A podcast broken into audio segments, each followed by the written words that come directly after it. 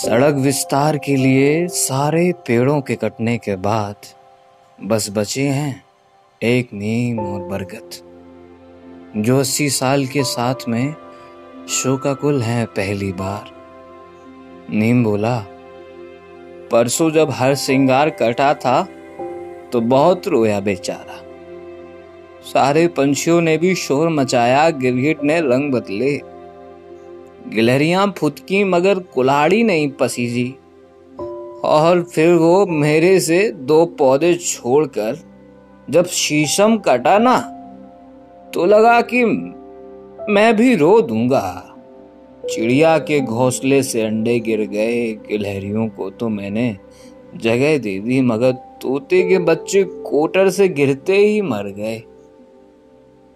बरगद कराहा।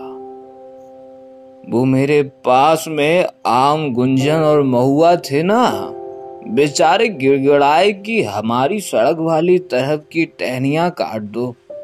सारे पंछियों ने भी ची ची कर गोल गोल चक्कर काट कर गुजारिश की कि मत छीनो हमारा घर। पर पता नहीं था ये आदम लोग कौन सी जबान समझते हैं। धड़ाम करके कटकर ये नीचे गिरे।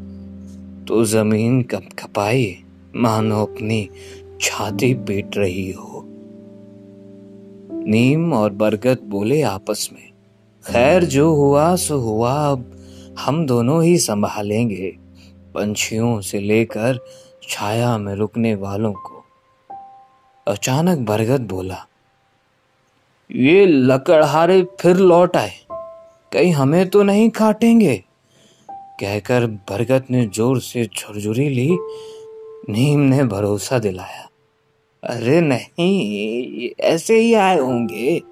सड़क तो बन गई है ना। अब भला क्यों काटेंगे हमें?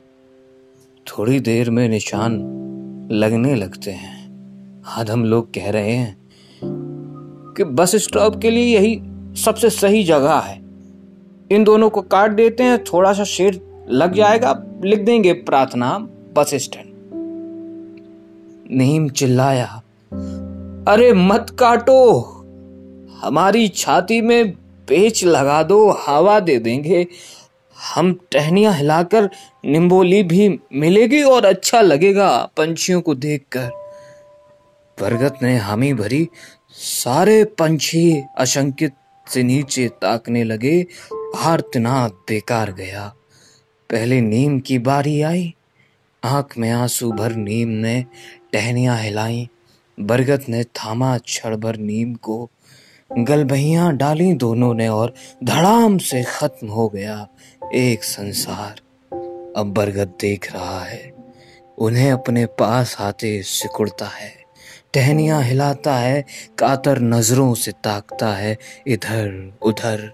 पक्षी बोलते डोलते हैं, मगर ना शुक्रे आरी रखते हैं, और फिर सब खत्म।